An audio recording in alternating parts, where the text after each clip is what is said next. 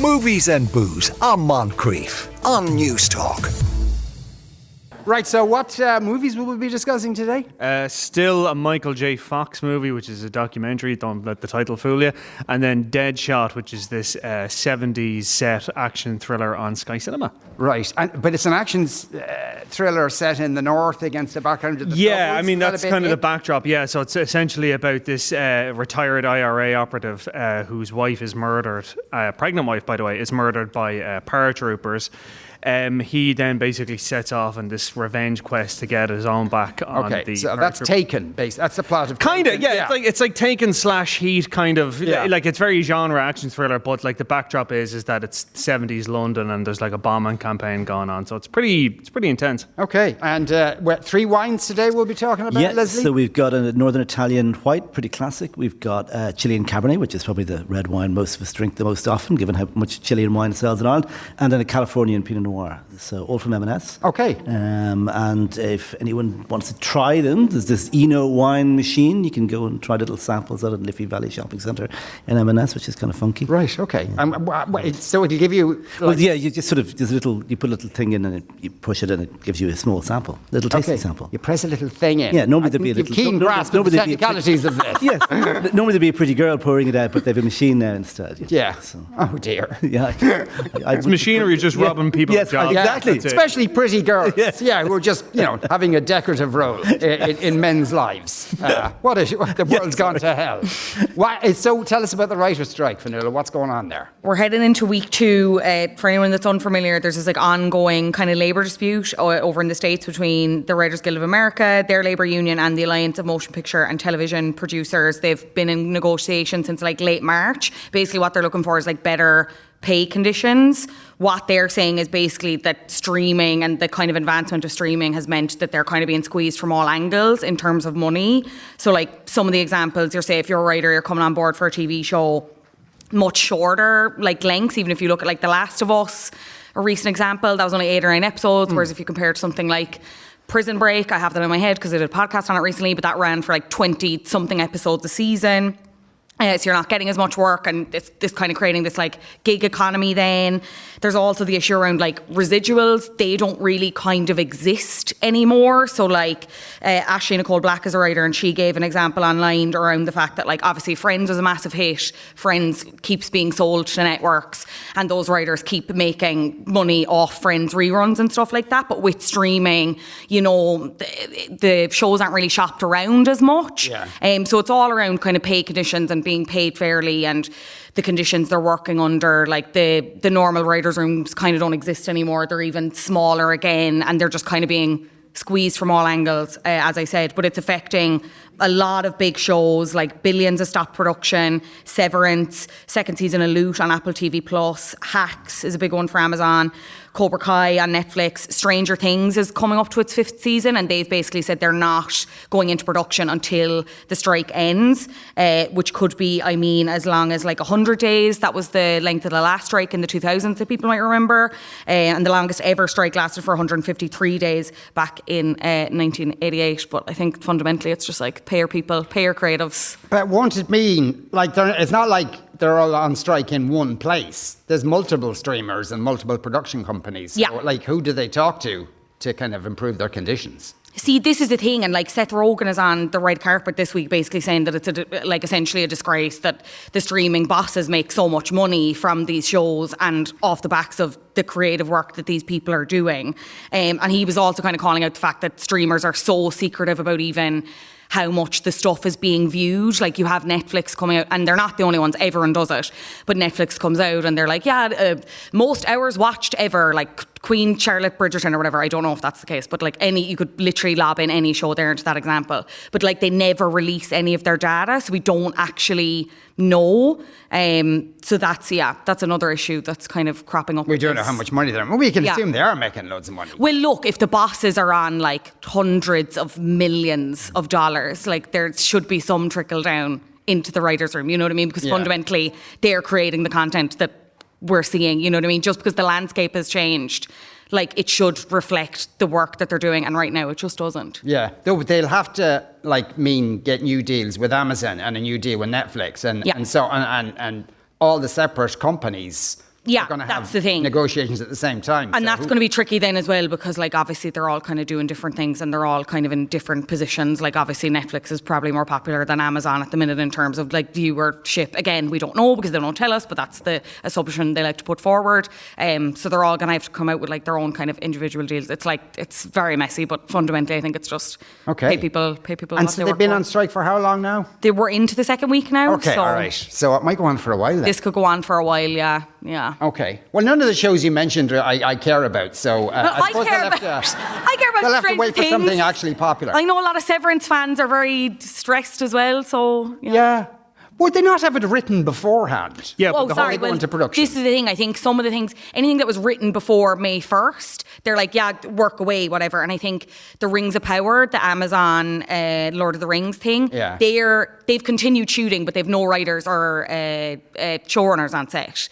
Uh, Right. But they've basically said anything after that you can't change the writing on either. It's like pens down. So Okay, right. Yeah. Okay. So, but like the, on the Rings of Power, they actually have a script. They're not standing there going, "Well, what do I do now?" yeah, yeah, yeah. Not always the case, though. That's Yeah. the thing. Like a lot of those TV shows, like they are literally writing and rewriting on set and handing them new things. Like that's why, and that's the big thing about this. It's not even just for TV shows; it's for films as well, Yeah. obviously. And that they will literally rewrite things on set. Like so, say for example, if the director is also the writer as well, he's not working, or if she is not working.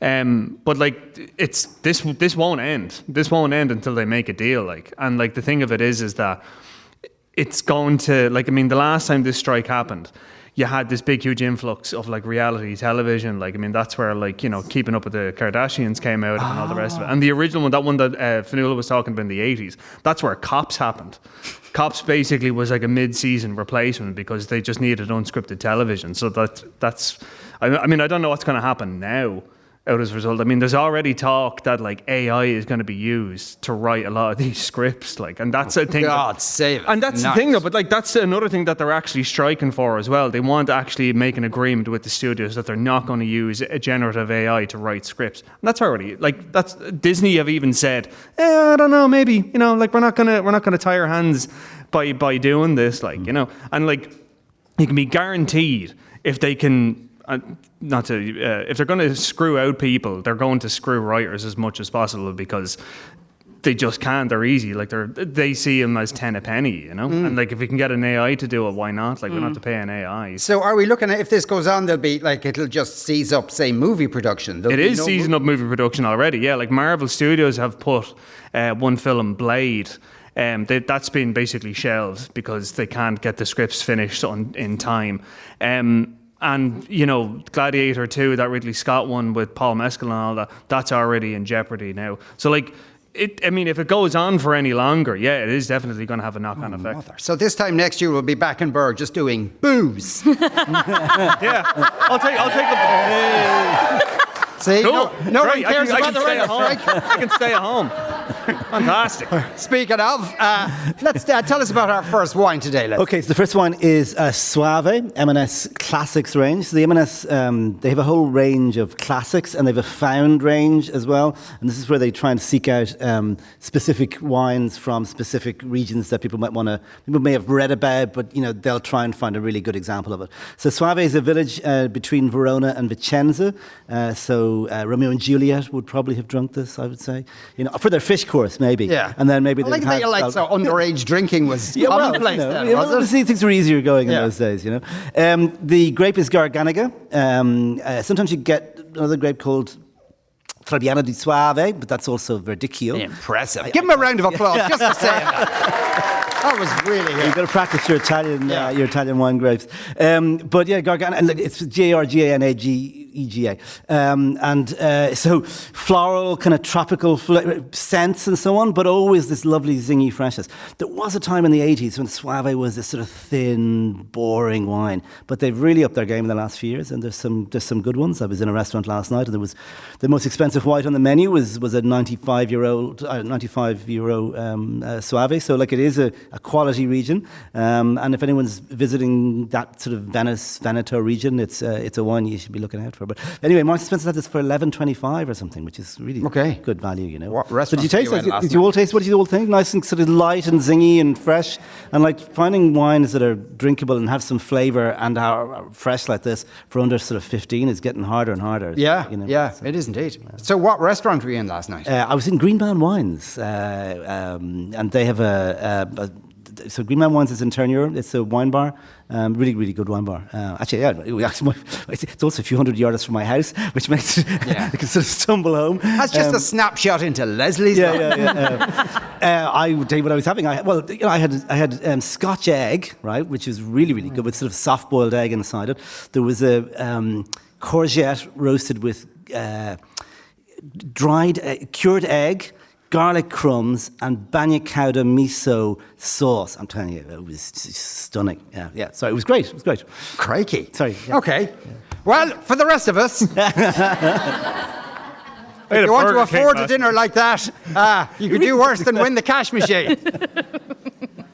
How's your day going so far? So far,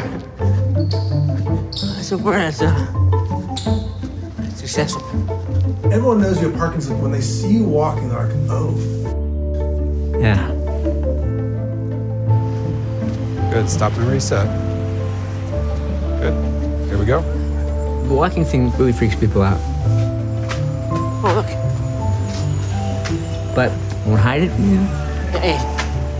And, and, and you can do with it what you will.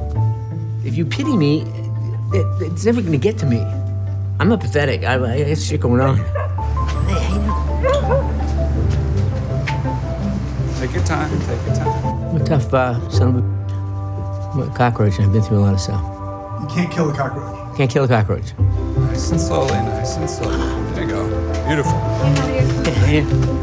Good. Stop and reset.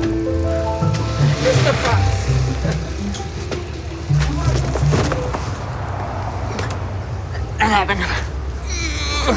All right, yeah, I'm okay. Thank you.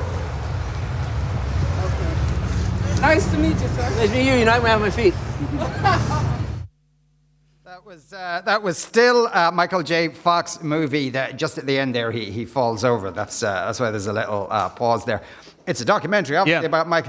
Is it? It's kind of sounds like it's more the story of how Michael J. Fox, kind of separate from the park, or maybe because of the Parkinson's diagnosis, learned to stop being an asshole. Pretty much. Yeah, I mean, that's pretty much it because, I mean, like, he peaked very, very early. Like, Family Ties, people forget if anyone remembers that show from the 80s. Yeah, yeah, it was great. Yeah, Johnny Mathis. Um, but the problem with it was, was that, like, he got that quite young. He was like 19, 20, and he was everywhere, and he was massive. And then he did Teen Wolf, and then he did Back to the Future. So, like, by the age of like 21, 22, he was like the boy prince of Hollywood. And in the documentary, like, he's very open about the fact that he was sleeping around, that he was partying all the time. He was out on like Sunset Boulevard with like Rob Lowe and Judd Nelson and all those guys driving around in Ferraris and all the rest of it. And that when he meets his wife, Tracy Pollan, who was in like, I think the last season of Family Ties, that's when it kind of, his life started to kind of become a little less chaotic. But you know, like he was diagnosed with uh, Parkinson's in 1991, which was pretty much right at the cusp of his career. And again, like in the documentary, like it's so unflinching. Like he talks about that, like he basically became a high functioning alcoholic because he just wanted to disassociate himself from the disease. He didn't want to remember it, didn't want to think about it. Um, and ultimately, he, when it got to such a stage that it became so degen- so progressive that he couldn't act anymore and he couldn't hide it anymore. That he then had to kind of look at himself and look inward and try kind of deal with his problems and deal with this disease and ultimate, ultimately reach a place of acceptance, I guess, you know? Because like it's very again like it's very very like uh, really cuts to the core of him. Like it's not trying to be this sort of like you know, hagiography, you know, like how great he is and oh, like isn't he so kind of like inspirational and all the rest of it. It's not really that. Like he does talk about the fact that you know, when he was on Spin City, for example, like he hid the thing from everyone for seven years and he would like pick up pens and play with stuff and he'd be like kind of like juddering around the place and kind of getting up and walking around just to try hide the fact that his hands were shaking or that his knees were locking up. And the only reason that he spoke openly about it was because again he just couldn't hide it anymore you know so hmm. yeah Yeah. Is he is he still acting? Does he? A bit, a Yeah. bit. Like I mean, there are a couple of clips like from when he was on Curb Your Enthusiasm, and again, I think that's the very funny thing about it is that when he was on, if anyone knows that show, Curb Your Enthusiasm with Larry David, it's brilliant. He plays himself in it, and there's a scene in the in the documentary from that show where he picks up a, a bottle of Coke and his hands are shaking, and then he hands it to Larry David, and he opens it up and he sprays it in his face. He's like, "You shook that on purpose." He's like, "No, Parkinson's," and like it's stuff like that, you know. Um, but yeah, he is still acting, but not quite as much anymore. Yeah. Yeah. Uh, it, so it, it, so it's kind of it's a biographical documentary. It is, yeah. It's biographical, but I mean, it uses like it uses all his films and his TV shows in a very kind of interesting way. Like, you know, there are parts of it where he talks about the first time that he noticed his uh, his baby finger moving, and there's recreations of that where he's like. Again, it's very well done. Like, but I mean, it's just him in a him in a, a hotel room after drinking the whole night with Woody Harrelson, and it's done in a very kind of artful. And then when it talks about how he was constantly moving around the place and constantly wouldn't wouldn't sit still, it uses like footage from like Mars Attacks. It uses footage from Back to the Future. It uses footage from Doc Hollywood or The Concierge, where he's like running around the place, and you realize. He's like almost like Tom Cruise. Like he just every time you see him in a TV show, he's like running as fast as he can. Like and he's yeah, I suppose in a symbolic sense, trying to run away from the disease. exactly. There we Yeah. go. You see, Well, you there. Now, is this? i- i- uh, you were saying before we came on air, you reckon this will get an Oscar? I would not be surprised if this got an Oscar, an Oscar because the guy who directed it, Davis Guggenheim, he did uh, an inconvenient truth, an inconvenient truth. What's up in my mouth? An inconvenient truth with Al Gore, and Yeah. he did another uh, documentary called Searching for Superman, which was about the public school system in America. And both of them were nominated for Oscars. I think he won for an, an inconvenient truth. So yeah, I would not be surprised in the slightest if this was nominated. I wouldn't be surprised if it won. Yeah, but it's on Apple Plus TV. It is. Now, you can see it in the cinema if you want. It's Ah, in the right. Palace Cinema in Galway and it's in the Lighthouse Cinema up in Dublin. So, yeah, if you want to go to either of them, you can see it. It's Right. worth seeing in the cinema, Okay, because people listening might go, "Oh, it's about you know." No, not at all. Yeah, you think it's all misery guts. No, Yeah. not at all. No, not at all. Like it's very like he's very funny. Like he's one of these people I think that when you see him talking naturally, you can absolutely get why he was such a huge star and is a huge star because he's very very charming. He's very very funny. He's so quick. Like that bit when he fell over and he says to the woman, "Oh, you knocked me off my feet." Like that's so like that's so quick. Like you know that kind of way. And like he's so irrepressible. Like, but again, completely honest. Like, there's a bit in it where um, in one of the documentaries where he talks about like he fell and hit his face off a chair, and he's got this like big shiner. And like they're literally dabbing the, the makeup on. He goes, "Look, enough, enough makeup. Like I'm, like I'm, however many years old. Nothing's gonna help me anymore. You know what I mean? Like hmm. kind of joking about it. Like, so like it's it's very unflinching, but it's not. You don't feel bad for him. You don't feel sad for him. You don't come out of it kind of you don't come out of it feeling bad. You come out with like a big smile on your face. I loved it. I thought it was great. Okay, fantastic. Uh, so, uh, tell us about our next wine list. Okay, so um, Ireland, I don't know if uh, I've mentioned this before, but we are the um, massive consumers of uh, Chilean wine, one of the, in terms of per head of population, probably one of the, one of the largest in the world. 27% of all we drink um, is from Chile. So, um, and we just love Chilean Sauvignon and Chilean Cabernet. They're the, kind of the two that sell best. So this is called, uh, can just get to have a look. Casa, Casa, sorry, Casa de Colores uh, Cabernet Sauvignon. So, and what makes it, what makes Chile so user friendly, I think, is the wines are really fresh. There's a zing about them. You're, we think of Chile as like a you know South America hot place, but that Pacific currents that run along there, the Humboldt current and so on, it's really quite cold. And like I've swum in the Pacific over there, it's not something you want to do in the daytime. Like at seven o'clock in the evening, it's just about bearable. Um, but it is perfect for growing things like Cabernet. So if you think about where Cabernet Sauvignon is originally from, which is Bordeaux, that's a temperate climate with lots of rain and sort of cold Atlantics and so on. So the, the Chilean Pacific climate almost mirrors that almost completely. So this um, has, and, but this is, is a little warmer over there, a little warmer than it would be in Bordeaux. I mean, the average temperature is the same, but they get warmer days and colder nights. Um, so it's, um, there's a lovely sort of chocolatey blackcurrant thing going on there, I thought. There's some nice dark red fruits in there that I like.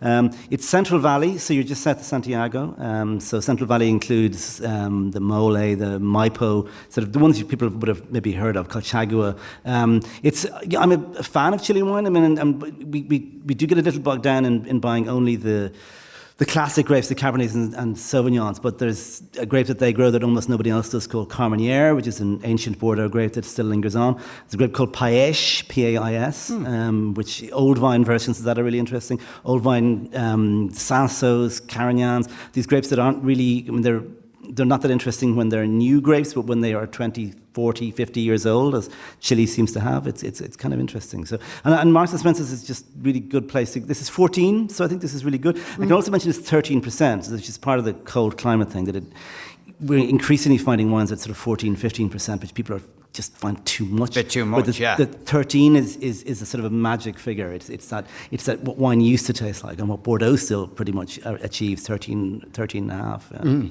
When did you go swimming in the Pacific? Um, I was in Christmas, believe it or not, because they, I, I explain. There's a town called Navidad, Christmas. All right. and I was uh, um, In a what country? In in Chile, in Chile, on the Pacific coast, and it's uh, it's uh, like I opened my the back door of my little chalet, and there was a beach, and then there was the sea. And uh, Was that like last Christmas? no, it was was- about four Christmases ago. Yeah, I was no, there about last 20, 2016 or such. You know, about four, yeah. Um, but I was there on a wine trip. Yeah, um, the nice people at Santa Right. Rita Were you there on Christmas Day? no, it was it was about the sixth of December or so. Um, so it was coming approaching Christmas, and it was warm because that's their summer. And uh, and yeah, so I went swimming that evening in this because I would just like the idea of swimming in, this, in the Pacific. Mm. So at seven o'clock in the evening, and it was it was cold, but it was refreshing. It was lovely, and I thought, great, the next morning I'll do that now as well because we don't one more day. And so I got up. I was up at eight o'clock, and I went out to the sea. And oh God, I didn't get more than about ankle deep before I ran back. in. And is Navidad like Santa's grotto kind of then at that no, I of the year? wish. No, it's just that's the name of the town, Navidad. You know, Feliz Navidad. Yeah. that's one. Yeah. and, and that's the name of the town. Yeah, Yeah. yeah. So yeah, if, I just I don't I don't know why. The, I mean, it was a kind of a little resort town, but we were staying it was lovely. and We had uh, wine tasting on the beach and barbecue on the beach. It was very nice there. You know, yeah. The, the, the perils of being a wine journalist. Yeah, it's terrible. You've yeah. Yeah, yeah. Yeah. Uh, Elle Fanning uh, uh, uh, lost a, a role because she didn't have enough followers on Instagram. Is that right? Yeah, apparently she did a, a podcast this week, a podcast interview. She's promoting uh, the new series of The Great, which is supposed to be very good, but I actually haven't watched.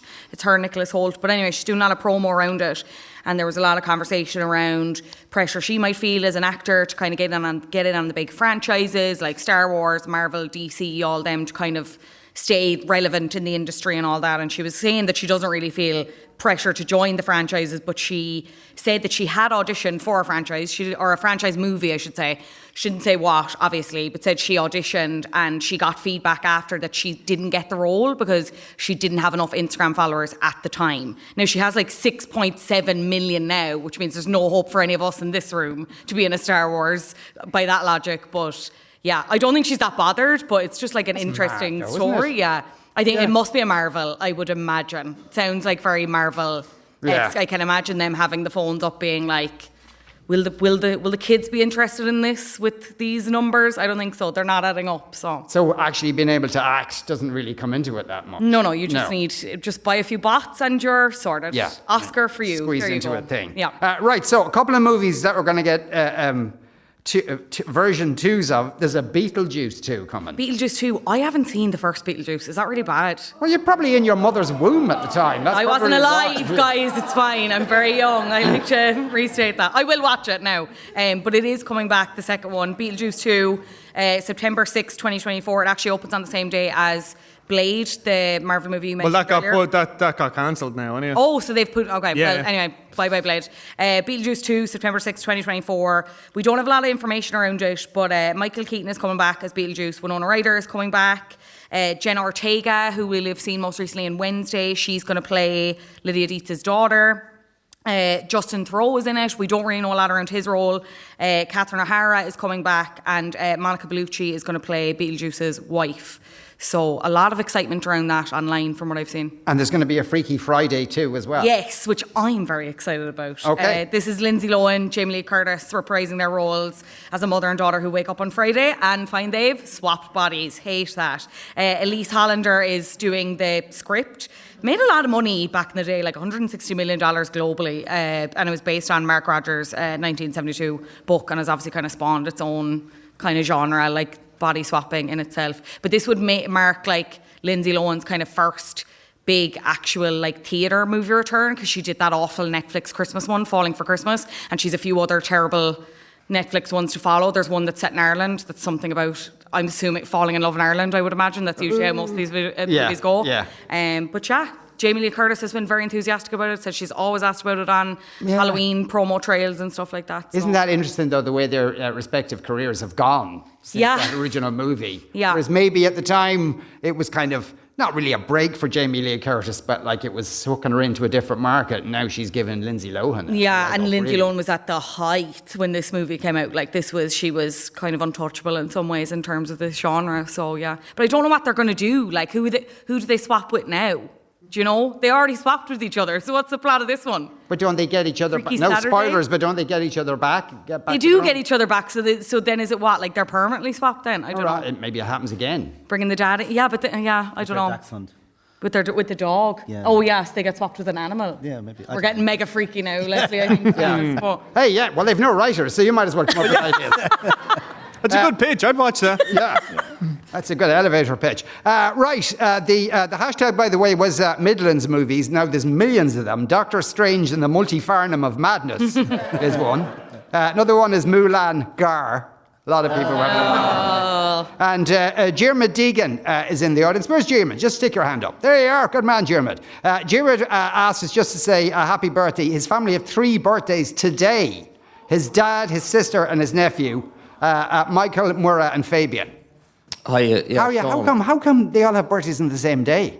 I know it's pretty kind of weird, but yeah, basically, my dad is my dad Michael is seventy nine today.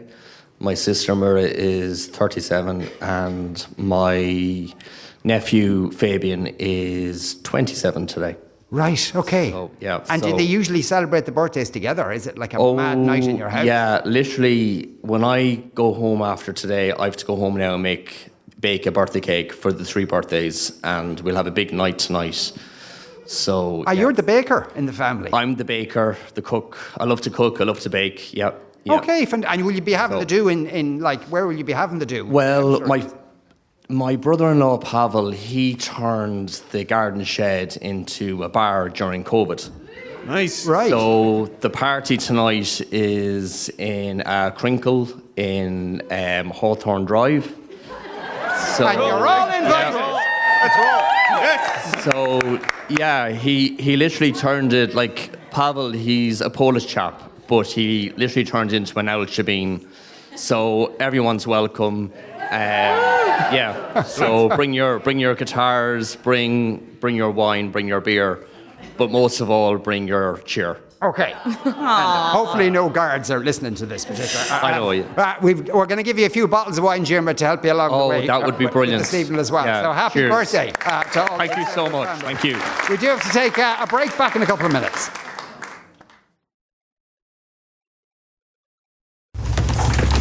McGill Miller. They were Belfast, the IRA. And they've been giving London a taste of the troubles since the spring. Bomb a week, random targets, department stores, restaurants, nightclubs. And he was shot on his own doorstep. Assassinated in broad daylight in the United Kingdom. The country's not seen bloodshed on this scale since the war. Number 10's had enough. They want to fight back. On their terms. Dirty. Like the filthy animals they are. And given that our boys aren't exactly equipped for this kind of business, We brought you in. Any more questions? Did you just call us animals, sir? You are animals. But you're my animals. Ooh. Mm. Okay, not very PC language there. No. No, but this was the 1970s. Everybody reeked of tobacco. Yeah, everything was like burnt brown from like smoke, and then like everyone's drinking lager, and there was the recession, and it's really grimy, and like the cars are all crap. Yeah, I mean, like I will say, like, well, they were, they were terrible. Like, everyone driving around in Granadas, like, um, but um, yeah. So this is uh, Deadshot. It's set in like 1975, predominantly set in London. Um, what it follows is is uh, this IRA operative Colin Morgan. People might know him from Outlander. Um, he's basically tried to leave the IRA and he's taken his wife to the hospital to give birth to his child. He's intercepted by uh, Aml Ameen, who you saw there or heard. Um, he uh, leads this uh, patrol out and shoots up the car that he was just previously in, that his wife was left in, she gets killed. He gets uh, transferred to this secret MI5 unit while the IRA guy basically is taken in by uh, Tom Vaughan-Lawlor, who people will know from Love Hate when he played Midge. Yeah. Um, he then gets nursed back to health and he's taken back into the IRA and he's sent to London to lead this bombing campaign, which then kind of sets the two of them on a collision course together. Um, it's like 89, 90 minutes long. Like it's very, very quick. Like it really does to keep the action going. Bam, bam, bam. And you know, when it's like this, like it's a real kind of like action thriller, there is always that kind of tendency, I think, to, you know, you're kind of making, I'm not necessarily making light of something real, but there is a kind of an element of sensationalizing it, you know? And I don't think this, I don't think this has it because it's based on a script uh, by a guy called Ronan Bennett. Who's from the north. Yeah. Who's from the north and Yeah. was in fact actually uh, imprisoned, wrongfully imprisoned in Long Kesh in 1974 for the murder of an RUC inspector. So, like, the, the directors, the Guard brothers, they wrote the script as they based on his screenplay, but there is that kind of uh, veracity to it. Like, it is very, very authentic. And I think the performances as well from Aml Ameen and Colin Morgan, like, they look like crap. Like, you know what I mean? Like, no, but they really do. Like, like, the, like the guy Colin Morgan, like, his eyes are all like sunken in his head. And Aml Ameen, like, when you see him running around the place and like shooting up things, like, he looks genuinely traumatized, you know? Yeah. Okay. So, and but it, it's not like saying anything about Northern like, Ireland or no, no, no, and that's the thing. Like, I mean, that's kind of one of the things that like I liked it, but I didn't love it. I think is because it does completely cleave away the socio-political climate of the thing. Like, it really, it, like they don't even mention MI5 and they don't even mention the IRA. They call it like the organization, you know. And I think it's to kind of get at the fact that these two men are just not driven by ideology whatsoever. It's just purely revenge. Like it's blood for blood, you know. And I think that's yeah, good. I mean, that, that it kind of distills like something as complex and nuanced as the Troubles down to just two men who are out for each other. I think that's good, but it does. It simplify it in a way, you know what I mean? Like there was another uh, film a couple of years back called Seventy One. I don't know if anybody saw that, where it was about this uh, British squaddy that was left behind um, in Belfast, and he's basically running full tilt to get back to his barracks, and that did the socio-political elements of the troubles way way better than this did. But this is still very very good. Like it's very well acted. Like the action is fantastic and as well felicity jones is in it as well. People would know her from rogue one. So it's enjoyable. It is. I mean like it's like i said it's like 90 minutes long. Like if you're in the mood for like a really taut thriller this is definitely worth the watch. Yeah. Because I, uh, I guess Hollywood has done a few movies where ex IRA man is. Yeah, oh yeah, hundred percent. Yeah, like I mean, like there was obviously like the Long Good Friday with Yeah. Bob Hoskins, but then you had like the terrible. I don't know if anybody had ever seen this. There was a remake of Day of the Jackal with Richard Gere, where Richard Gere played an IRA man. and Yeah, the accent, accent was is like nails on chalkboard. Yeah. it's terrible. So Yeah. like, I mean, there are great ex IRA, uh, well, IRA adjacent films, and then there are absolutely terrible ones. Yeah, I wonder now. Yeah, I wonder is it too soon to be kind of using? A bit, yeah, it's a bit to be using it in a kind of a genre fashion like this. Yeah. Yeah. yeah, it's a little bit like I mean, I went into this quite reticent. You know what I mean? Like it's really like really we're doing this now about this. I mean, this is you know this could all kick off again. Like you know what I mean? Yeah. Like, those English like what are they up to? Like you know, those Protestants like always up to something. Sorry, Yeah. uh, to that English guy up there. But um, but you know, like I mean, but it is like I mean, it is still it is still fresh in people's minds. Like I mean, I remember my dad like when he worked up in the north for a period in the seventies, like he got like interned for like a day, like so like it happened, you know, and people remember it. Like it's very fresh. Like Yeah, what was it? Why was your dad in he was working for Irish Rail basically, and like it got stuck. No, he was. They went up for. Did you as well? Yeah, yeah. It happened. Like and my dad was like, my dad. Now was he like, worked for Irish Rail or he was interned or both. He worked for Irish Rail, but you yeah, weren't so you interned. know them. no. The OTM drivers were sent up in the seventies to help uh, to help NIR. Yeah, and my dad was sent up with a group of lads, and like they, they basically got stopped at a British Army checkpoint, and like they had to like call down to Connolly to Heuston to check that they're all legit. Like, so, Yeah. yeah, it happened. Yeah, That's mad. there you go. Yeah, that's what it was like then. And, it, and that was that was probably a long distance call, but, you know. Oh, yeah, down yeah. to Connolly in those days. Yeah. Be waiting. Oh for- yeah, hundred percent. Yeah, like that's it. They were like kept in an army barracks, like until like somebody like picked up the phone in Connolly and told them, yeah, that's all like it's all legit. Like, Yeah. so. yeah. If you had a phone, yeah, Yeah, exactly. If you had a phone. Get your own radio show here. All right, buddy, I'm up here. I get the mic. The- so, so uh, uh, actually, kind of similar time period, I suppose. But there's going to be a Frankie Goes to Hollywood biopic. Yes, uh, it's based on Holly Johnson's memoir, uh, Bone in My Flute, and it's titled Relax. Yeah. Yeah. Wait, what was that? A Bone in My Flute. Right. It's a musical reference, obviously. Guys, yeah. guys, Got it. guys. Uh, yeah, it's titled Relax, obviously, after their hit single. Uh, and Callum Scott Howells is going to play Holly Johnson, so people would know him from, well, I'd hope they'd know him from It's a Sin, uh, one of like the best shows I've seen over the last several years. Kind of uh, 80s set follows the AIDS crisis. He was like the breakout star of it. Colin, I won't say anymore. If you know, you know, devastating. Um, yeah, so yeah, but the, the thing about them is obviously the ba- I didn't realize this. The band like obviously kind of broke up in the 80s. They'd had this fight before. Well, this is the rumors. They had this fight before this gig in Wembley, and they only got back together this week and performed at the. They did a song at the Eurovision in Liverpool. It was the first time they've performed together since then like so Yeah. uh, universal are their label and they're like supportive of the biopic as well so we'll get the actual back catalogue it's not going to be one of those weird bowie jobs where it's like there's no music or the music's kind of really weird um, so yeah very excited about There wasn't that, that, that much music, really. It was like. no I think it was about like three hits. cutaway or for them Yeah. I mean Well, Pleasure Dome, like that was a big album, like, and then there was that. There was, relax. there was there was two tribes. yeah, uh, and their songs, like, Yeah. oh yeah, they had like yeah, the songs. Pleasure Dome. They had Power of um, Love. Power of Love The Power of Love, yeah. was that all from the same album? Maybe I'm wrong. Probably, then. Yeah. yeah. Wasn't there a fella in Frankie Goes to Hollywood who didn't do it? And that was all the rage then. guy, yeah. They just danced. Yeah. Just some like random. That was like Bra- Bras. I think were kind of guilty of that as well, weren't Yeah. they? Yeah, and like Millie. No, you're thinking of Milli Vanilli.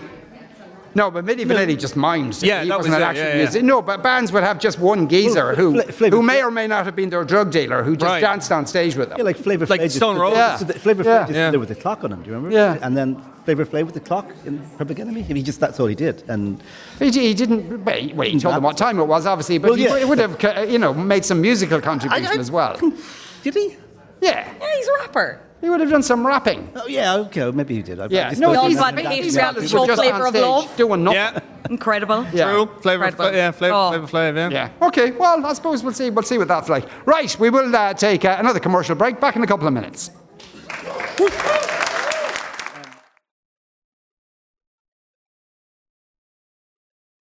Brian, tell us about our third wine today. I'm Brian. Leslie. Oh, this sorry. is I don't Leslie. drink. that's Sorry, yeah. Brian Hi. and Vanilla Okay, I thought I might mix it up, but uh, um, That's okay. I told It's you, I- red. I really do have It's a red, and it smells fruity. Yeah. Uh, yeah, fruity's good. Um, Coppersmith Pinot Noir uh, from California. Um, so, uh, Pinot Noir, I, I maybe heard me a couple of weeks back. Um, the original Burgundy grape. It's the it's it's this classic grape that only really grows well in Burgundy. I mean, it grows elsewhere, but it's at its perfected best there. But it costs a bloody fortune. Um, anyone who saw Sideways, the movie, will know about the um, the obsessional nature of Pinot Noir can can generate in people. And, Yeah. um, Is that a thing, though? Do people? There's some. there, like- there, there- if you get into Pinot Noir, you kind of get lose yourself in it almost. It is. It is. There's something about this sort of.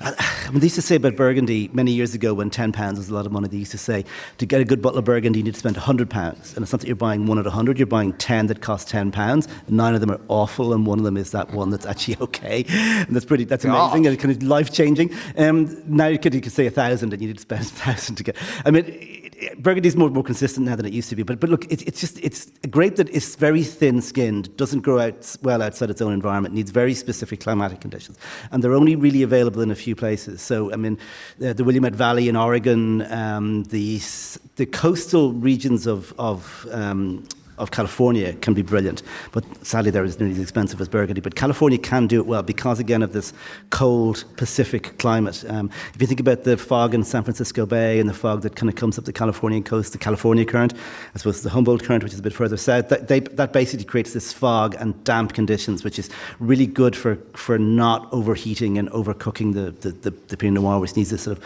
long, slow growing season. Um, Baden in Germany is good for it as well. Um, um, Tasmania in Australia. If you think about Tasmania being significantly cooler than um, um, than, than the rest of Australia, um, Mornington Peninsula again, a sort of a colder bit of Australia.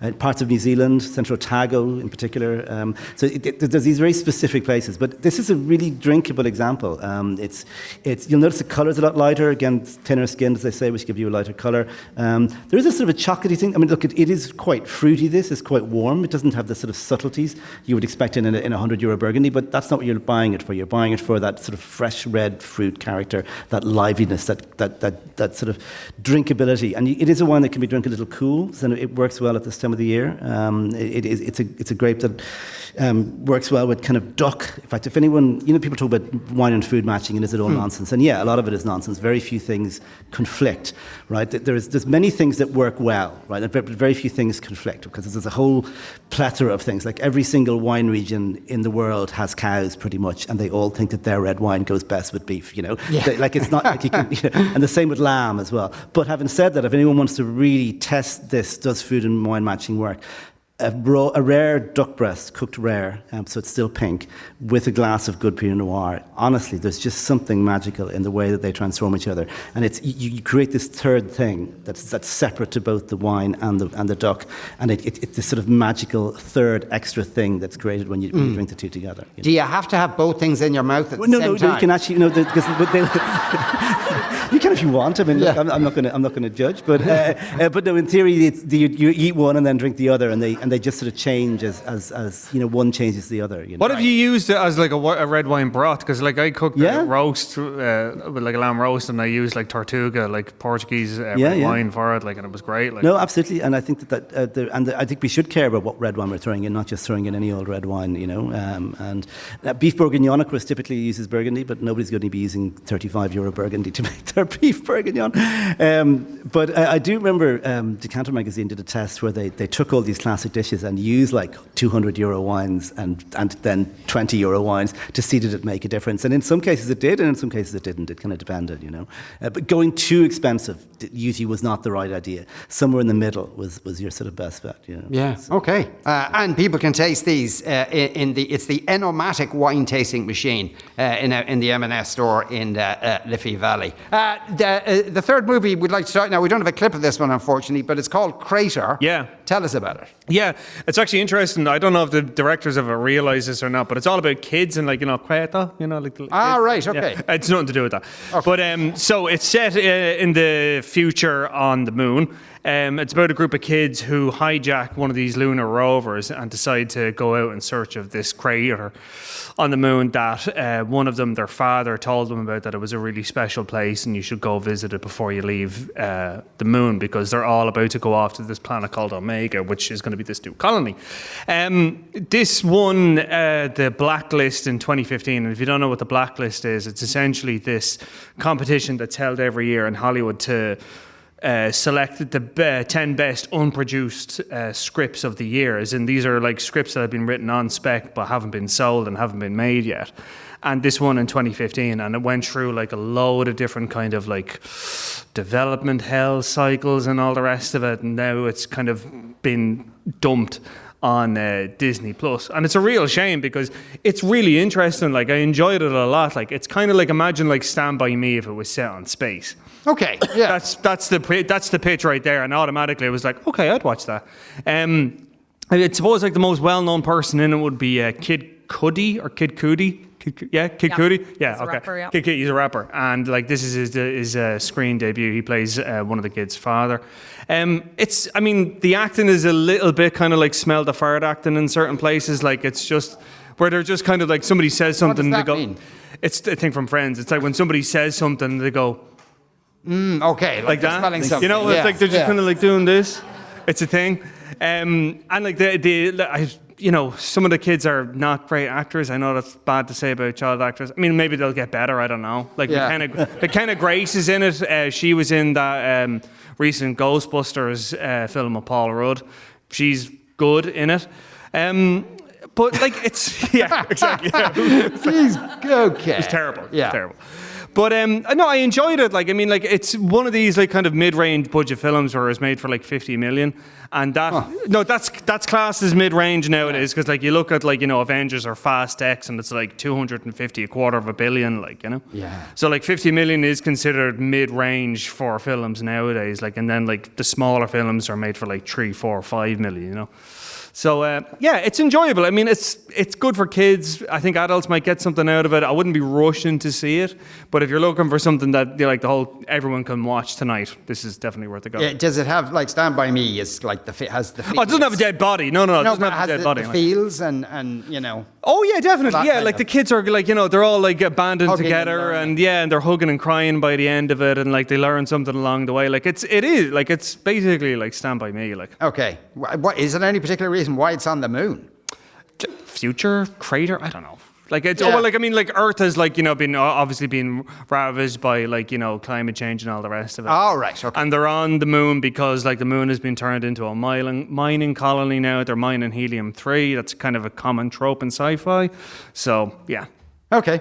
All It's, right. no, it's worth a watch. It's, all right. It's grand. Like it's three stars. Like it's fine. Like it's Yeah. grand. Like it's like I said. Like if you want to watch something with the kids, give it a go. Yeah. Somebody actually, somebody on Twitter wanted to know, Leslie, have you seen Drops of God? Oh. It's on Apple TV. Uh, no, I to my shame, and it's ridiculous because I actually wasn't. I I I had COVID a couple of weeks back, and I did nothing but watch bloody television. And Apple TV, the way the algorithm is, it never shows you new stuff. You've got to go looking for specific things.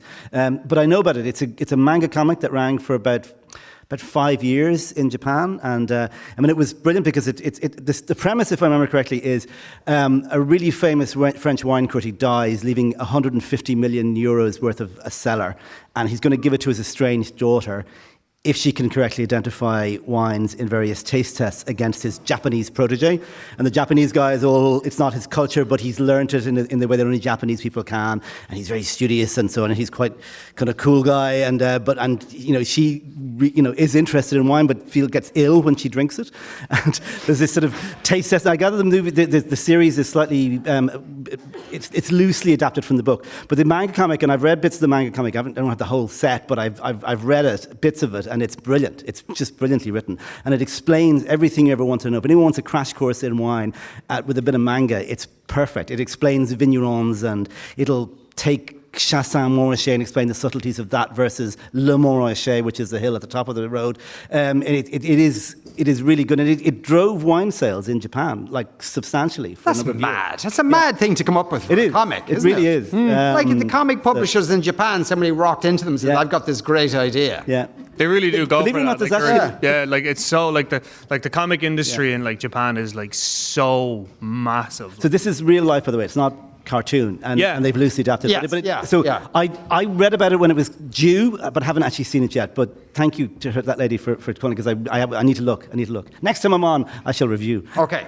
uh, there's going to be an Ar- Arnold Schwarzenegger documentary. Yeah. I know. I mean, like, who cares? Who Uh, and it's not, cares? what do we not know already about him? Yeah, well, apparently not enough. Uh, Three part Netflix documentary. It's coming very soon. It's actually going to land on June 7th on Netflix and uh, it'll feature his friends, his foes, apparently. This is from the official blurb. Co stars and observers cover everything from his days pumping iron to his triumphs in Hollywood.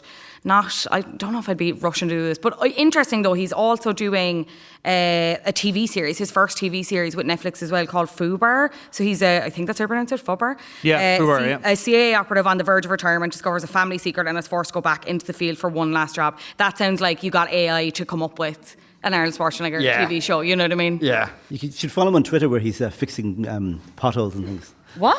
Yeah. There's, there's, a, there's a clip of him fixing potholes in LA. Yeah, but the, the pothole wasn't. Wearing, wearing a watch worth about 50,000 bucks. There wasn't nothing wrong with it. The thing is, there was like there was a famous documentary called I think it was called Pump and Iron, like it was made Yes. a million Yeah, years yeah. ago Yeah. when he was a bodybuilder. Yeah. and it, that was like what launched them. Yeah. yeah. that made him a star because it showed how bright he was, and like a lot, like Lou Ferrigno, who was.